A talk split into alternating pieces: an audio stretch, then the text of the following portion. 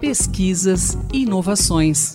Uma conversa com os novos mestres e doutores da USP, os novos cientistas. Aqui é o Antônio Carlos Quinto. Recebemos hoje a médica veterinária Geiciane de Moraes, da Faculdade de Medicina Veterinária e Zootecnia da USP. Ela vem realizar experimentos que utilizam nanocompósitos à base de nanotubo de carbono, quitosana hidroxiapatita no tratamento de fraturas em grandes animais.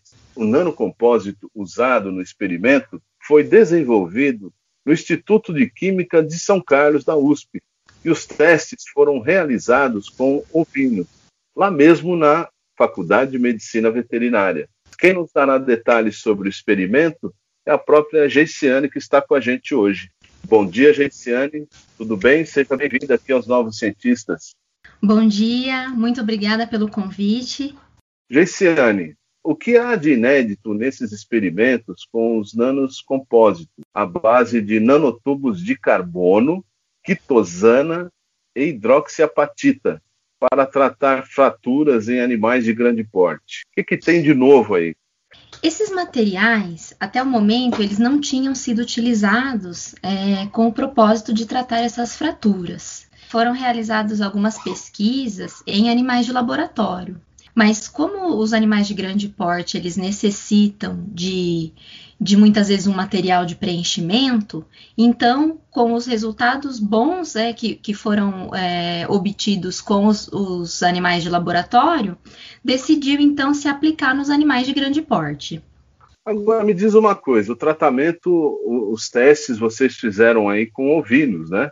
É, o ovino não é um, um, um, animal de grande porte. O que que, que que vocês consideram animais de grande porte? Cavalos? Então, é, a gente, dentro dos animais de grande porte, nós temos os equinos, que são os cavalos, e os ruminantes. Os ruminantes, eles são os bovinos, os ovinos e os caprinos. Então, eles são considerados animais de grande porte. E, e os ovinos, é, especialmente, eles são muito utilizados em estudo de ortopedia, tanto na ortopedia humana quanto na ortopedia em veterinária. Então, por isso que eles foram escolhidos no experimento. E quais foram os principais resultados que vocês conseguiram até o momento? Os principais resultados foram, foram uh, obtidos a partir né, de, de, de, de métodos é, de laboratório que nós tivemos, avaliação do tecido após implantar esse material numa fratura desses ovinos. Então nós, nós observamos que esse material ele ajuda no processo de reparo ósseo, porque durante o processo de reparo é necessário que haja a formação de um tecido resistente, de um tecido que, que seja é, parecido com o tecido de antes do animal se fraturar.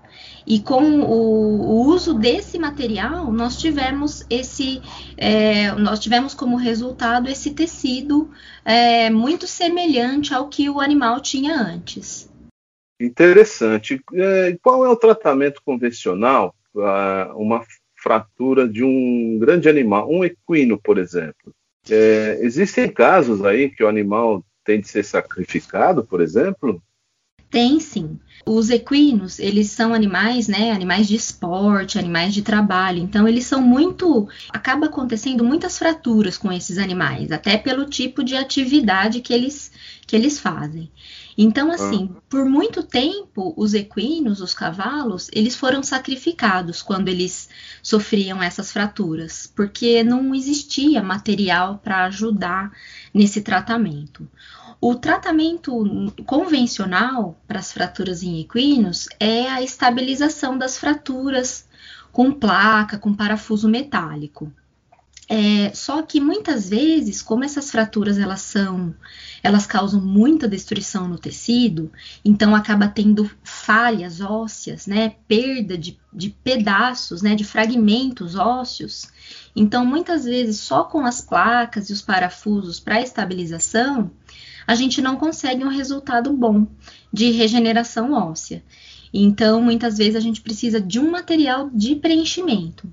E, e aí que entram e aí que entra esse, esses materiais de preenchimento como nanocompósito. Ele é coadjuvante no tratamento convencional certo? Ele não é utilizado é, de forma isolada, ele sempre como uma forma de ajuda a essas técnicas convencionais. Perfeito. E eu quero saber também a respeito desse nanocompósito. E ele foi desenvolvido lá no Instituto de Química de São Carlos, né? Como é que chegaram a essa formulação? De onde surgiu essa ideia, afinal, de usar esse nanocompósito como coadjuvante, como você disse, né? Então, esse, uh, esses biomateriais, né, a gente fala assim, uh, na, na, como de forma geral, biomateriais. Os biomateriais como hidroxiapatita, quitosana, eles já vêm sendo muito utilizados, não só aqui no Brasil, mas fora do Brasil também, em pesquisas internacionais, com esse propósito de regeneração óssea.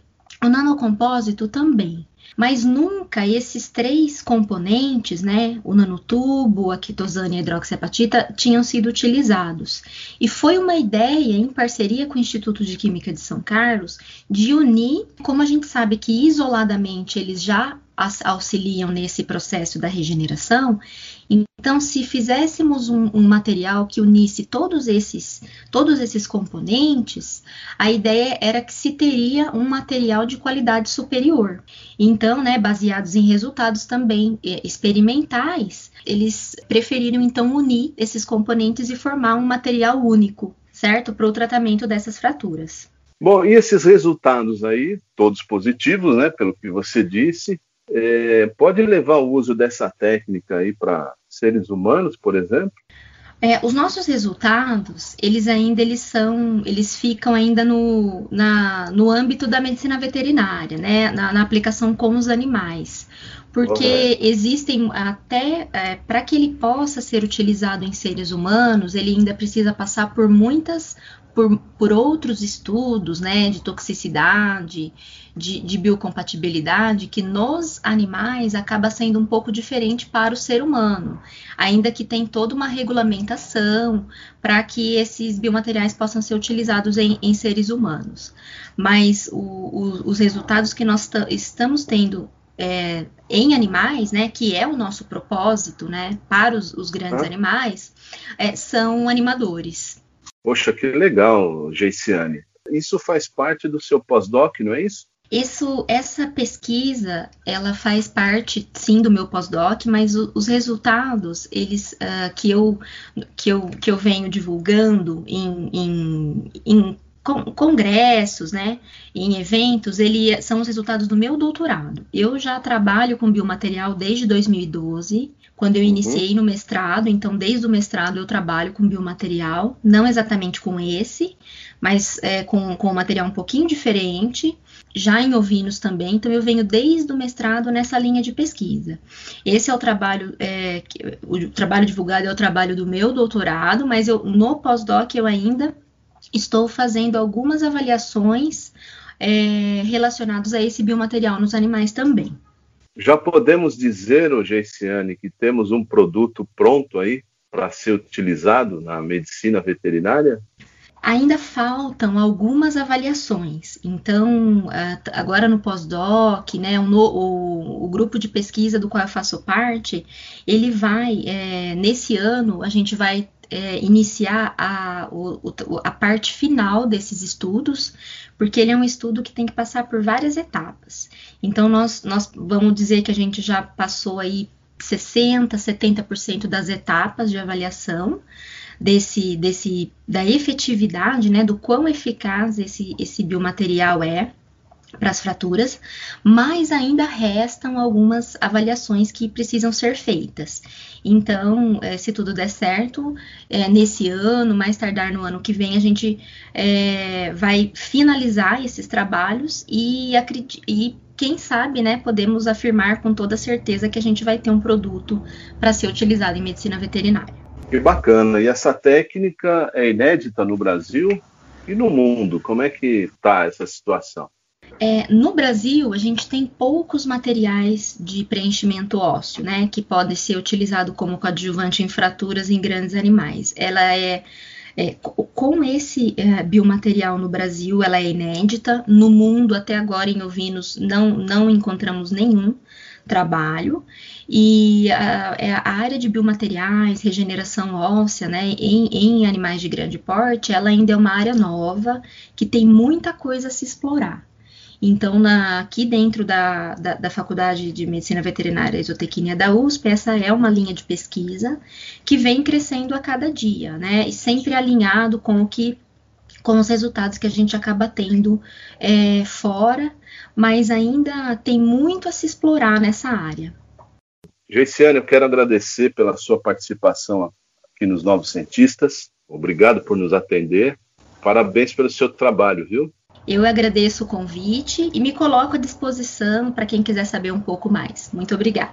Eu que agradeço. E pesquisador, se você quiser falar sobre seu estudo, sobre a sua pesquisa, envie-nos um e-mail para ouvinte@usp.br. Um bom dia a todos e quinta-feira que vem tem mais. Pesquisas e inovações. Uma conversa com os novos mestres e doutores da USP os novos cientistas.